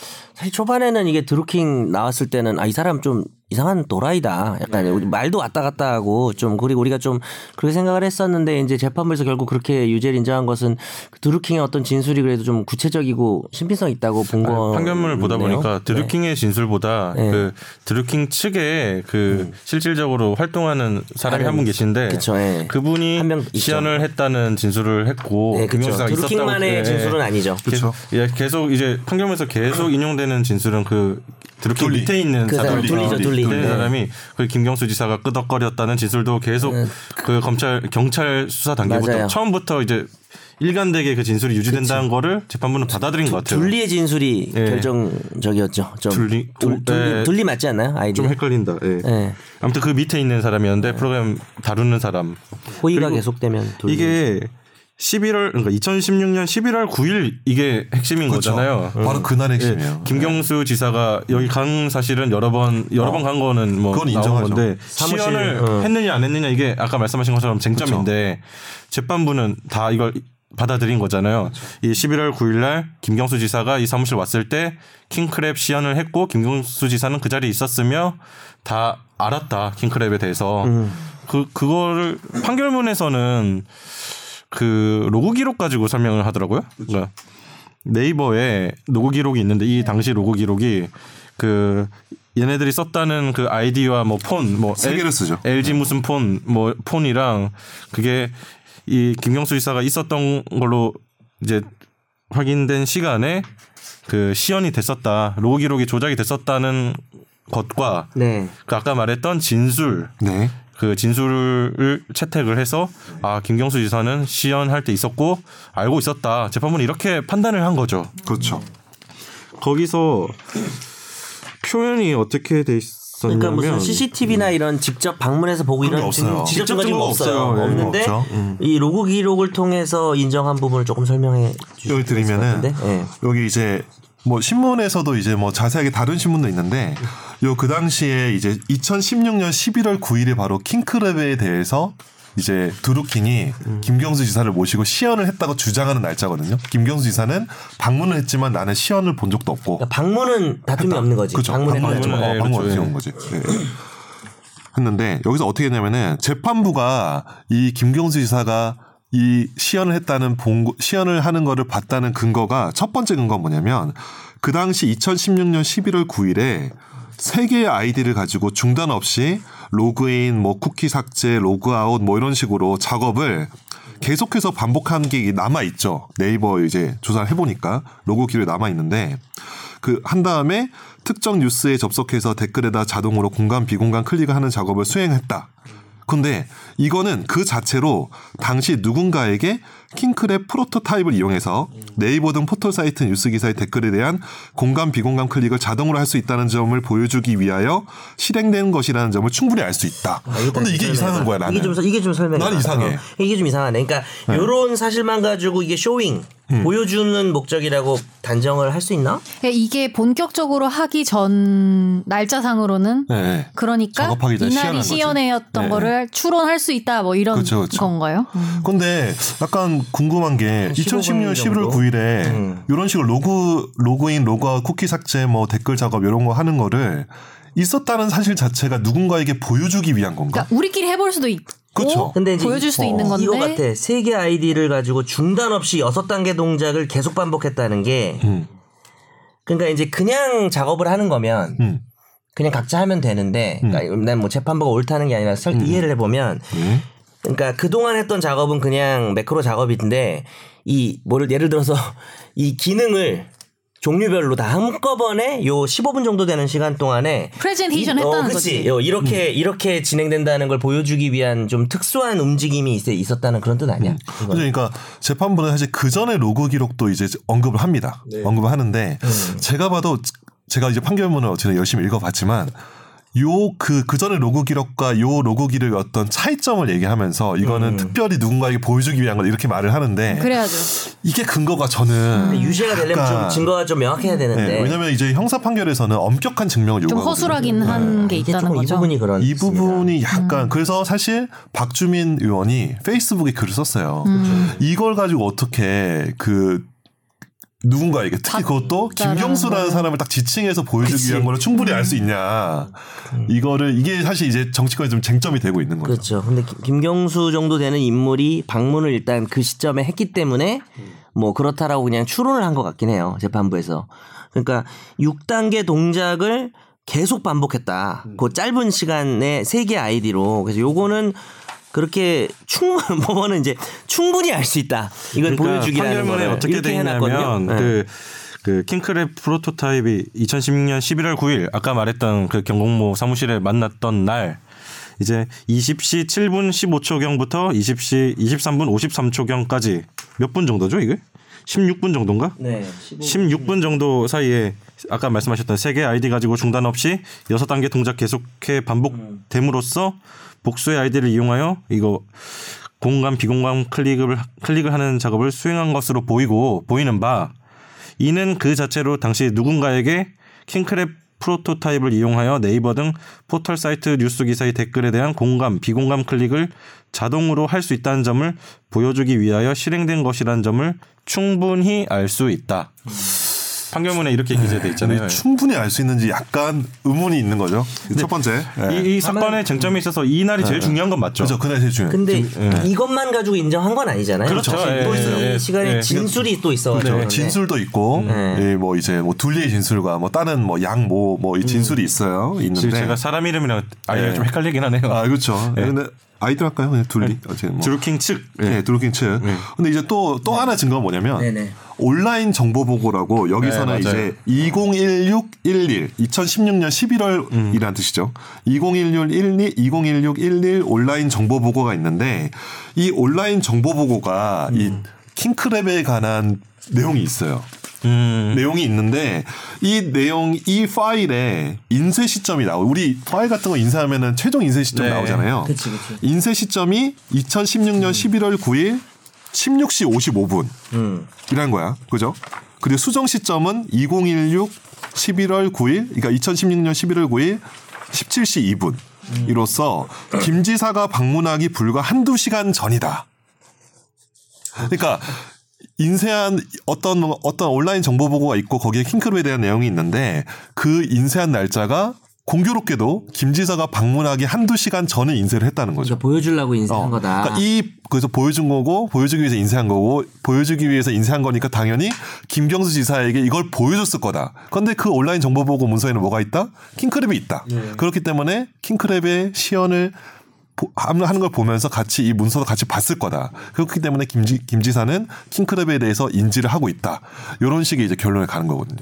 근데 이건 이것도 약간 그러니까 아. 직접 증거는 아닌 것 같아요. 직접 증거가 아니죠. 뭐 이메일 보낸 기록이 있거나 네, 그쵸. 음, 이게 아니라 출력 시간 가지고 지금 출력 얘기하는 시간을 가지고 거잖아요. 한 거군요. 김경수 지사가 오기 2시간 전쯤, 예, 예. 한두 시간 전쯤 그쵸. 음, 출력한 기록이 남아 있고 거기에 킹크랩이 담겨 있다.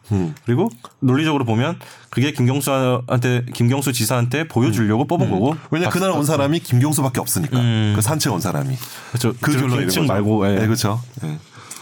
이렇게 크게 보면 두 가지고 여기에 대해서도 박주민 의원은 비판을 하고 있잖아요. 그쵸. 예. 이게 그냥 간단하게 네. 길게 비판하셨는데 간단하게 말하면 본인 사무실에서도 출력이 상당히 많이 하고 있는데 그쵸. 여러 문서를 뭐 그렇죠. 어. 엄청 하는데 그러면 어. 음. 뭐 한두 시간 전에 뽀- 출력 기록만 가지고 그거를 보여줬다고 이게 증거가 되느냐 이런 비판인 거죠. 음. 그런 것도 거기에 있죠. 대해서는 저도 약간 수긍되는 측면이 있긴 하고 음, 그렇죠. 그 인쇄 기록이라는 거는 최종 인쇄 기록만 남는 건가요? 그거는 아니지 않나요? 제가 알기로는 최종 인쇄 기록만 남는 것 같아요. 아, 그럼 그 이전에 인쇄를 많이 했었다든지 이런 건 지금 알 수는 판결문에 드러나 있진 않죠. 드러나 있죠. 네. 아, 이 문서에 대해서는 두 번 시간이 나온 거 아니에요? 그렇죠. 인쇄 기록과 인쇄하고 난 다음에 최종 수정을 이, 했죠. 인쇄를 여러 번 하면 다 남아야 되나 기록이? 그 보통 남을 것 같은데 그, 음. 그건 모르겠네 잘. 만약에 뭐 인쇄를 여러 번 하다가 하나였으면은 더 박주민 의원의 말이 신빙성 이 있는 것이고 근데 아마 최종 인쇄만 나오는 것 같아요. 음. 제가 보기에는. 그럼 좀알 수가 없- 판결문을 통해서는 알 수 없었던 것 같아요. 제가 음, 제 기억으로는 아무튼 이런 크게 보면 두 가지인 거죠. 그 그쵸. 이 11월 9일에 시연했다는 음. 킹크랩을 시연을 했고 김 지사가 보고 음, 고개를 끄덕였다는 그 상황 하나와 그 진술 일단 진술이 있는 진술이 거고. 있고 네, 아, 네. 그 네이버의 로그 기록 그렇죠. 네, 로그 두 가지를 기록이 합쳐서 있고. 그거는 재판부가 인정을 한 거고 네. 두 번째는 온라인 정보 보고죠. 크게 보면 네, 그쵸. 큰 흐름이 네. 온라인 정보가 그날 출력이 됐고 네. 킹크랩 내용이 포함됐으며 그렇죠. 김경수 지사에게 네. 갔을 것이다. 그렇죠. 봤을 것이다. 출력해서 봤을 것이다. 네. 그- 그렇기 그- 때문에 그런 걸로 2016년 보인다. 11월 예. 9일에 킹크랩 시연을 본 거다. 그리고 인지했고 11월 9일 조금 낮 시간 정도에 음. 아니 아니 아니 아니 저녁을 해서 예. 저녁에. 가서 뭐 보고 그 다음에 시연 모습도 보고 뭐 이렇게 지금 재판부는 보는 거죠. 네. 그렇죠. 음, 판단한 거죠. 진술이 그렇게 깔려 있고 거기에 관련된 증거들을 지금 로- 레이버 노고 기록이라든지 저기 출력 온라인 정보 보고 출력을 가지고 출력한 기록. 그 네. 진술과 부합한다고 보는 거죠. 네. 크게 보면 이렇고 근데 뭐 김선욱 변호사는 지금 이렇게 요 부분을 인정한 부분이 조금 어떤 약간 좀 판결이 좀 의심스럽다 아니면 좀 불충분하다 유죄 증거로 삼기에는 근데 사실 뭐 진술이 있긴 있잖아요. 이 진술이 진술만으로도 있죠. 사실 사실 그 인정할 수 있죠, 인정할 수 충분히. 있긴 인정할 있는데 수 있고. 이런 정황들이 사실 이런 정황만 가지고 유죄하는 건 말도 안 되고요. 있을 수가 없는데 진술이 있고 진술을 뒷받침하는 간접 증거와 더해서 유죄 판단을 할 수는 있다고 보거든요. 그러니까 뭐 판결이 뭐 옳고 그름을 떠나서 그런 그 뭐라 해야 되나 그런 시스템은 그런 유죄 인정하는 그 과정은 있을 수는 있다고는 봐요. 뭐 보- 저쪽 피고인 측에서는 진술도 오염됐다고 주장을 하는 거잖아요. 음, 진술 자체가 예, 믿을 진술 수 자체를 있냐. 주장하고. 진술 자체를 믿을 수 없으면은 이거는 당연히 뭔가 비판할 네, 재판부는 수 있는 그걸 거죠. 어. 인정을 한 거잖아요. 진술이 신빙성이 뭐 있다고 진- 인정을 하는 진술이 상황. 오- 오염됐다는 부분은 뭐그 얘기는 안 음. 지금 하나요? 여기서- 혹시? 여기서 어, 좀 얘기하면은 네. 얘기합시다. 음. 일단 그 진술 오염 부분에 대해서는 이 사건 변호했던 변호사 중에 한 분인 오영중 변호사님이 뭐 기자회견하면서 네. 그 당시 이제 판결에 대해서 이제 굉장히 좀 불만을 토로하시면서 분명히 요 공범 이 드루킹 일당들이 예, 음. 예. 서로 간의 메모를 이제 변호인을 통해서 줘가지고 변호인이 또 나중에 이제 가- 접견을 할 수 있잖아요. 말 맞췄다? 그렇죠. 접견을 통해서 이제 메모를 해서 근데 그게 압수가 된 거야. 압수가 됐는데 이걸 보면은 한마디로 김경수 지사를 겨냥해서 서로 간에 공모를 해서 진술을 하나를 짝 맞추는 거죠. 음. 겨냥을 아, 한 의도에 대해서는 그러니까 믿겠지. 왜냐하면 자기네들은 뭐 자기네들 딴에는 열심히 노력을 했는데 김경수 지사가 자기를 팽했다고 생각할 거니까. 아까 예, 예. 기- 가설을 이렇게 해야 되잖아요. 김경수 지사가 전혀 개입을 안 했다고 보고 네, 그렇죠. 네. 그래도 이제 미울 수 있는 건가? 개입을 안 해도 개입 안 해도 미울 수 있죠. 왜냐면은 뭐 선풀 작업 왜냐면 김경수 이사가 주장하는 것처럼 선풀 작업이라고 한다고 하더라도 김경수는 몰랐어 만약에 전혀 아니, 몰랐어. 뭐. 네, 몰랐어. 어. 킹크랩을 몰랐어. 어. 근데 이제 수작업만 한 거야. 그렇다고 하더라도 자기네들이 요구한 무슨 뭐 총영사직이나 여러 가지 이건들이 좌절됐으니까 분명히 보복의 감정을 가질 수밖에 없는 복성을- 거죠. 아. 나는 너를 위해서 했는데 뭐 그러니까. 이렇겠죠. 더군다나 이렇게 어. 너는 몰랐지만 충성을 다해 매크로까지 돌렸는데 어, 살인기 너는 몰랐지만. 동원해서 어. 어. 그런 그런 가설이 가능하겠네요. 음. 그렇죠. 그러니까 그래서 사실 여기서 좀 슬픈 게 이제 노회찬 저- 의원을 얘기할 수밖에 없는 게 노회찬 의원 같은 경우도 금품을 제공했다라고 진술했다가 최근에는 안 하, 금품 제공 안 했다라고 진술하거든요. 그러니까 이 사, 사실 이 사람들 일당 자체가 그래서 이제 한 정치인이 이제 사마 그러니까 돌아가시고 그러니까 굉장히 나쁜 사람들이죠. 그러니까 자기의 어떤 경제적인 이해관계에 따라서 그건 분명한 것 어? 줬다라고 같아요. 음. 했다 안 줬다라고 그러니까 계속 진술을 번복하고 이저 이 지점을 이제 변호 변호인들은 지적을 한 건데 재판부는 음. 그 부분에 대해서 이제 약간 묻고 가는 거죠. 왜 그래도 전체적으로 봤을 때는 일관하고 진술을 믿을 수 있다. 음. 어, 진술을 믿을 수 있다. 그 정도 오염은 이 사건에서 유죄를 인정함에 있어서 특별히 문제가 되지 않다. 정리하면 진술이 있고 네. 예. 간접적으로 그걸 뒷받침하는 정황들도 좀 정황들도 충분히 있죠. 있어서 유죄가 나올 수 있는 뭐 알고리즘이라 해나 그런 거는 갖춰지긴 가능하죠. 했는데 네. 그 만약에 그 진술이 진짜 오염됐다고 한다면은 그 간접 증거들은 사실 박주민 의원 말처럼 되게 힘을 잃게 되겠죠. 그래서 그렇죠. 좀 논란이 남아 있는 그런 상황이네요.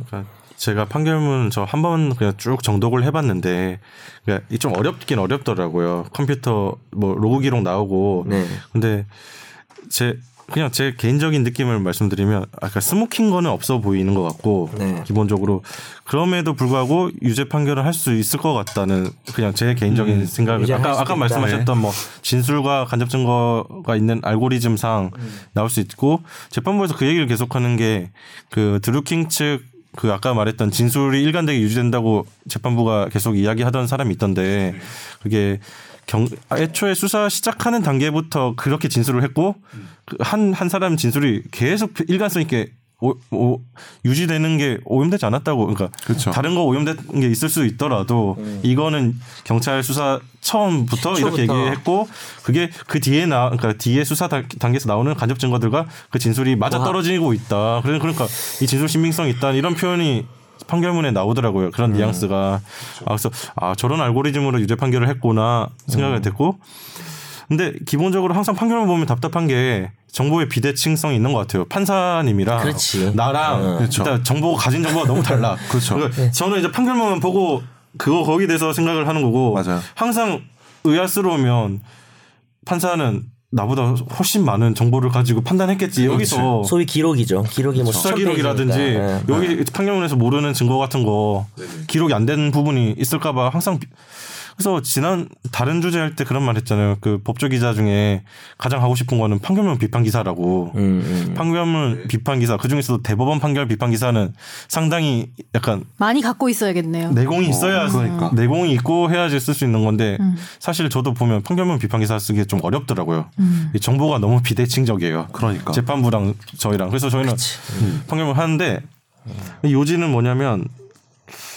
이 판결문 봐서는 그 자체만으로는 재판부가 뭐 어떤 수긍할 수도 어떤 있는데. 논리 어. 흐름으로 알긴 알겠다. 어, 유죄했는지 어. 음. 어. 떤 알고리즘인지는 알긴 알겠으나 이게 항소심 나중에 상고심에서 어떻게 될지 나는 모르겠다는 생각은 들더라고요. 그쵸. 스모킹건이라든지 아니면 아까 진술 뭐 진술했던 사람이 또 번복해 버리면 그쵸. 맛이 가는 거 아니에요. 이게 아주 견고한 판결문은 아닐 수 있다 그런 생각이 좀 들어요. 그래서 그런 의미에서 뭐 판결 하나 나왔다고 뭐 문 대통령이 입장을 밝혀라 이 뭐 그런 말을 할 자격이 있는 집단인지도 잘 모르겠는데 아니 그럼 자기가 문 대통령이 자기 입장을 밝혔는데 2심에서 뒤집으면 다시 또 입장을 밝혀야 되나? 그러니까 이게 너무 정치적으로 물론 뭐 그쵸. 반대 여당 측도 마찬가지예요. 비판받을 측면이 있다고 생각하는데 이거를 정치권에서 이렇게 자기 입맛에 맞춰서 해석하고 끌어가면 안 된다고 생각해요. 네, 그게 가장 꼴 보기 싫은 것 같아요. 저는. 나는 그거는 중요하죠. 도움이 안 될 것 같아요. 네네네. 그냥 절차에 따라서 그러니까 뭐 여야를 막론하고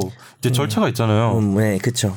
근데 그러면은 저는 궁금한 게 형량에 대해서는 어떻게 그쵸, 뭐 형량 생각하시는지 음. 얘기도 좀할 수가 있죠. 네.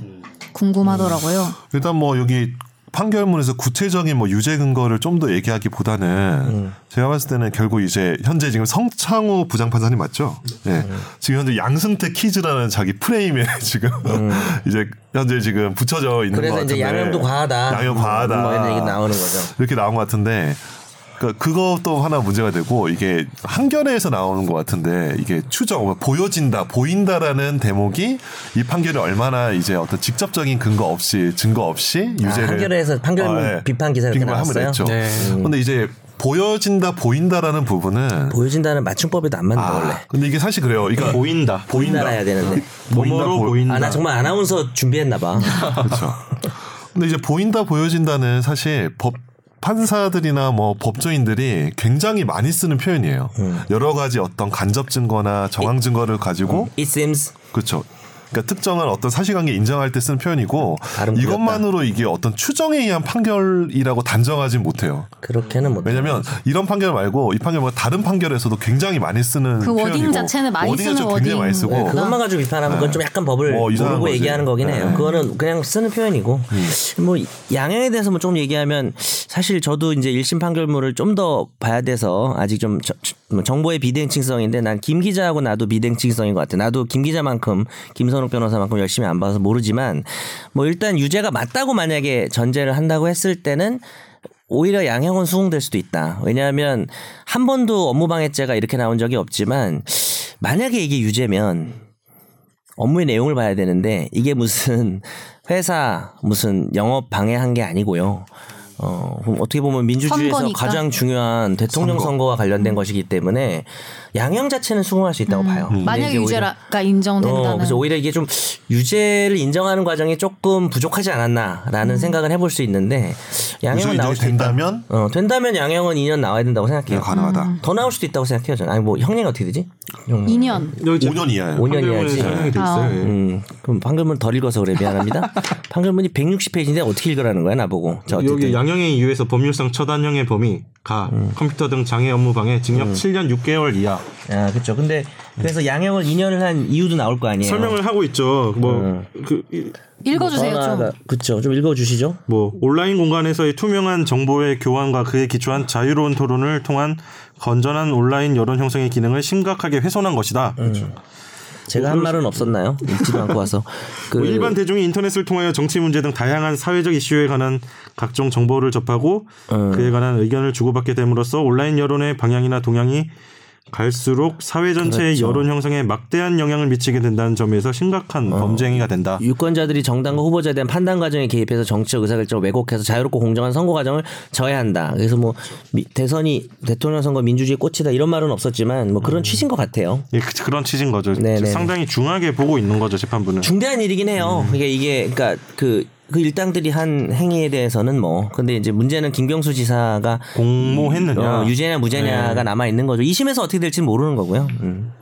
일단 근데 제가 든 생각은 컴퓨터 등 어- 장애 업무 방해가 이제 법정형은 이제 5년 이하로 돼 있거든요. 근데 처단형에서 이제 가중이 돼가지고 그런 건데, 근데 이제 5년 이하인데 중요한 거는 요 이제 업무 방해의 피해자는 네이버와 카카오, 뭐 SK 커뮤니케이션에서 세계 포털이거든요. 그죠 피해자를 특정하면 그 그렇죠. 네, 그죠. 피해자는 피해자는 걔는데 사실은 그렇지. 이제 걔네의 피해를 가지고 인연이라는 거가 그러니까 아, 이게 그건 이런 좀 식으로 그런- 또 생각할 수 있는 거예요. 그런- 그러니까 그건 그러네. 아, 음. 우리가 형사 사건에서 양형을 정할 때 어떤 네이버가- 사회적인 여파나 이런 것도 중요하지만 네이버가 망한 것도 아니고 그쵸. 사람들이 네이버를 욕하는 것도 아니잖아요. 이게 그쵸. 왜 이렇게 공감이 높아? 어, 그렇죠. 음, 오히려 네이버 얘네들 왜 너희들 매크로 못 잡는 거야 이렇게 욕하는 오히려 거 아니잖아요. 네. 당시 문 후보가 지지율이 높았기 때문에 그쵸. 오히려 업무가 좋아진 거 아닌가. 아 그런 건가? 네, 하여튼 네네. 그러니까 그런 식으로 해서 특- 그러니까 피해자가 만약 국민이라는 국민인 범죄 같은 경우는 음, 음. 그럴 수 있는데 요 사건은 엄밀히 봐서는 피해자가 이제 포털이란 말이에요. 그 말도 맞네. 네. 포털이 피해자인데 징역이 2년인가라는 이제 본질적인 문제 남아요. 그러니까 형사 사건에서 판사의 어떤 양형이나 이런 거에서는 어떤 사회적인 여파나 이런 것들 당연히 감안할 수밖에 없는데 어, 결국 양형도 결국 형사 사건은 결국 그거잖아요. 그렇긴 해요. 특정인의 어떤 인신의 그 구속을 결정하는 건데 그거를 피해자의 어떤 피해 피해 정도를 감안해서 해야 되는 거거든요. 그러니까 이, 서- 김 변호사 얘기는 이거지 업무방해죄의 살인, 그러니까 한- 모든 범죄는 법, 피해 법익이 있어요. 보호 법익. 그렇죠. 그러니까 살인죄는 한 사람의 생명인 거고 그다음에 무슨 공, 공선법 위반은 선거에 공정을 져야 하는 건 공적인 거란 말이죠. 방화죄는 사회적이고 뭐 국기, 국가기밀 뭐 이런 건 국가적인 거고 근데 이 업무 방해죄는 사실은 개인적 법익에 대한 거거든요. 그쵸. 개인의 업무가 방해됐다는 거고 선욱이 말대로 정말 포털의 업무가 방해된 걸 논하는 거긴 한데 근데 약간 그 석- 말도- 섞여 있네요. 혼자 되는 공직선거법이랑 거죠. 업무 방해랑 어. 약간은 어, 그쵸. 섞여 있네. 근데 업무방해죄가 실형이 나온 거니까 업무방해죄만 놓고 보면 선욱이 말이 맞긴 한데 형식적으로 네. 뭐 제 얘기를 좀 보충하자면 근데 방해된 업무가 법원은 그렇게 본 것 같아요. 그러니까 그 포털을 운영하는 데 있어서 장애가 생겼다 이걸 크게 본 게 아니라 음. 결국은 방해된 내용이 공적인 국가의 업무인 선거에 관한 것이니까 음. 그러니까 좀 국가를 피해자로 본 건 아니지만 그걸 좀 고려한 게 피해자는 아닌가. 국민들 실질적인 본거 아닐까요? 피해자는 간접적, 국민. 실질적 피해자가 음. 그런 워낙에 걸다 중요하니까. 고려를 하고 음, 그럴 수는 있겠네. 근데 실질적인 피해자는 민주주의. 그렇죠. 국민. 근데 그거는 약간 법적인 분석은 아닌 거고 내가 한 거는 네, 법적으로는 선욱이 말대로 개인적 법익이니까 난 법률가가 아니었어. 무슨 그러니까 이제 말씀이세요? 공선법 위반에 대해서 징역이 나오면 이해를 하겠어. 그렇지. 응. 네. 왜냐면 이제 왜냐면 총영사직을 주고 제한하고 그죠 음. 댓글 작업을 시킨 다음에 근데 이게 엄격하게 딱 봤을 때는 컴퓨터 등 장애 업무 방해로 2년을 한 거란 말이에요. 음. 그러면 거기에 한정해서 봐야 되지 않을까라는 좀 제 개인적인 음, 의견이거든요. 아, 그럴 수 있네요. 서 그러니까 업무방해 2년이고 그렇죠. 네. 공직선거법은 징역 10개월에 집행유예 2년이니까 나오죠. 그렇죠. 중요한 건 선욱이가 이걸 보느라고 본인 업무가 좀 방해가 됐죠. 본인 업무를 못하지 아니요, 네. 않았어요. 저기 뭐 어제 했으니 어제 좀 하루 종일 봤으니까 아, 고생하셨죠. 네. 아. 이제 가정의 업무가 좀 방해된 거죠. 네. 아이들 둘째가 놀아달라고 하는데도 뭐 아. 아. 빠 아빠 이러면서 막 쫓아내고 징역 5년이네요. 5년 아 너무 가혹한데요. 네. 용서를 그래서 구하겠습니다 아들한테. 이게 내용이 상당히 방대하고 한데 네. 최대한 핵심만 짚어보려고 했고 네, 네. 아까 크게 혐의는 두 가지고 이제 공모했다고 보는 거- 한번 정리를 하는 차원에서 네. 공모 아까 11월 2016년 11월 9일 시연을 했다고 재판부는 판단을 한 거고 김경수 지사가 이를 다 알고 있었고 뭐 그 내심에 허락을 했다 이렇게 보고 있는 거죠. 그렇죠. 마지막으로 법정 구속에 대한 법정 구속. 아 법정 구속이요? 네. 그러니까 아 현직 도지사 법정 구속. 그렇죠. 그 얘기도 많이 나오더라고. 옛날에 홍준표 네, 홍준표 지사랑 네. 비교되면서 홍카콜라 예. 하시는 그분은 살아 있어요. 그러니까 그때 1년 6개월 났거든요. 그래서 법정 구속이 좀 과하다라는 평은 전반적인 좀 의견인 것 같아요. 그러니까, 이- 그러니까 법 쪽의 중론이 약간 아 이렇게까지 실형 그러니까 실형에다 법정 구속까지 할 필요 있을까? 그러니까. 현직 지사잖아요. 근데 법정 구속에 대한 법이 있어요? 어떨 그렇죠. 없죠. 때 없죠, 법정 없죠. 구속을 없어요. 해야 한다라는 없어요, 없어요. 그런 원칙이나 이런 법이 근데 없죠. 보통 사기죄는 실형을 내면서도 법정 구속을 안 하기도 해요. 왜냐하면은 일단은 네가 좀 갚아봐라. 근데 사실 이, 이런 류의 범죄는 그렇죠. 실형이 나오면 법정 구속을 안 하긴 어렵죠. 왜냐면 안할수 이게 있나? 증거 인멸이나 왜냐면 사회에 있으면서 계속해서 뭐 증거를 오염시킬 수 있는 증거 인멸, 뭐 도주는 뭐- 도주는 없겠죠. 어, 도저히 네. 안 해. 현직 기사니까 도주의 네. 우려는 없다고 그렇죠. 그 보는 게- 도주는 없죠. 예, 근데 이제 실형이 나온 것 자체가 적절한가 뭐 이걸 논할 수는 음. 있겠죠. 법정 구속도 저는 하, 이게 좀 지사라면 지사라는 좀 특수성 피- 예, 때문에 지사 실형을 특수성 내면서도 때문에, 예, 어. 좀 어려운 것 같아요. 좀 약간 좀 업무 과하지 자체가 않았을까? 업무 자체가 음. 마비되니까. 그러니까 예. 이건 뭐 재판부에서 양심에 따라서 그렇죠. 판단을 했겠죠. 네. 근데 이제 뭐 그 부분을 사실 알 수는 없죠. 어, 판사가 과연 어떻게 했는지. 마지막으로 그냥 양승태 퀴즈라는 프레임은 네네.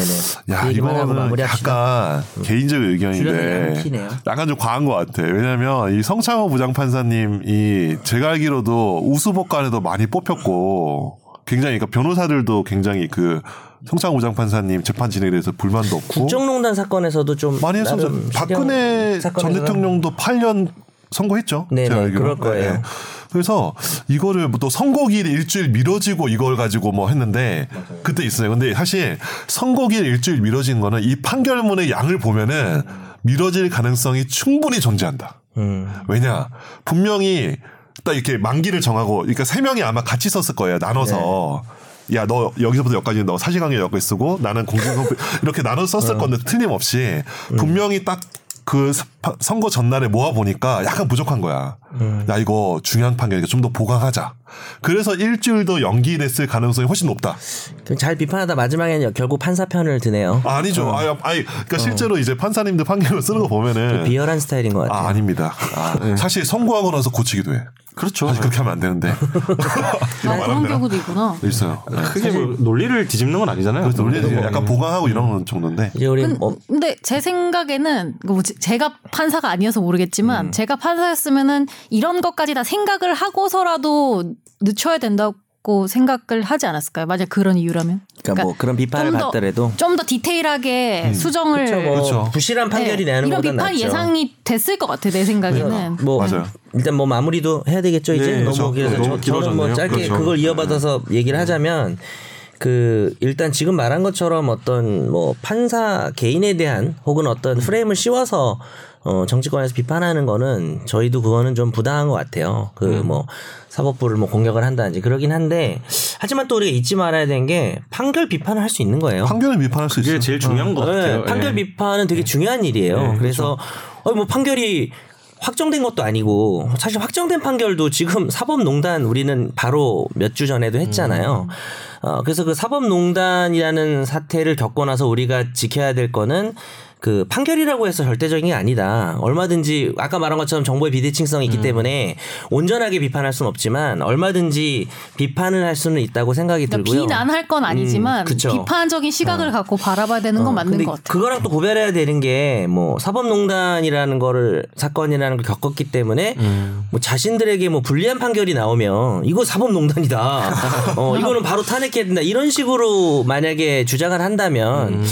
그거는 그걸 보고 국민들이 뭘 배우는가. 어, 만약에 국민들도 뭐 사실 요즘도 할 말이 없어요. 뭐 음. 개인의 판결도 인상 뭐 그런 사건도 있더만 법원에 법정에서 판결 징역 나오니까 사법농단이다 뭐 이러면서 법정 소란으로 다시 한번 뭐 아. 그죠, 기사 나왔었죠. 예, 네. 네네. 이게 아 참 저희도 법조인으로서 아, 나 법조인이었네 뭐라고 말하기가 좀 애매한 것 같아요 국민들의 그런 반응도 싸잡아서 뭐라고 할 수 없을 정도로 사법농단이 되게 중대한 사건인데 국민들이 전혀 관심을 안 갖는 거에 비해서는 뭐 하지만 그래도 이제 어떻게 보면 국민들이 보고 배우는 모범이 돼야 될 모범이 된 적이 거의 없지만 정치권에서는 사실 이거를 뭐 사법농단 프레임으로 가져가는 건 좀 아닌 것 같고 뭐 저희처럼 판결문을 좀 분석을 해서 뭐 박주민 의원도 뭐 어느 정도 뭐 비판을 정당한 하고 비판을 있죠. 하고 있는 것 예, 같은데 그렇죠. 예. 뭐 그런 식으로 접근해야 되지 않을까라고 맞아요. 생각합니다. 항소심에서 다퉈야죠. 그렇죠. 네, 뭐, 열심히 다퉈서 뭐 뒤집을 음. 수도 있는 거고요. 맞아요. 어, 길어졌는데 이 준비를 많이 하신 김선욱 변호사님께서 마지막 정리를 해주시면 어떨까? 네. 덕분에 진짜 그래도 뭐 이 긴 내용을 예. 부족하지만 다 다룬 것 서리였나? 같아요. 아니, 아, 좀 부족하죠. 이걸 맞아요. 예. 뭐 몇 그렇죠. 시간을 해도 맞아요, 부족하죠. 이게. 네. 이거 저- 저- 이 내용이 너무 많아서 못 다루는 거 사실 상당히 많아요. 네. 하고 싶은 말 많지. 다음 주에 또 해 와서. 일단은 마지막 정리를 해주시죠. 예. 근데 판결은 판결문의 어떤 내재적인 구조가 있어요. 근데 그 구조를 보지 않고 어떤 외부적인 요인만 보고 비판하는 건 굉장히 좀 위험한 것 같습니다. 진짜 특히 이 사건이 더 그런 것 같아요. 제 개인적인 의견입니다. 끝이야? 그렇습니다. 그래. 예. 예, 고생 많으셨습니다. 네. 예. 뭐 나도 너의 내부적 구조를 보고 비판할 거야. 왜? 저요? 왜요? 드림 빠졌어. 죄송합니다. 아, 아닙니다. 예, 그러면 최장 오늘 이상의- 음. 방송은 여기서 마치겠습니다. 네. 감사합니다. 쇼미더머니. 고맙습니다. 네, 감사합니다.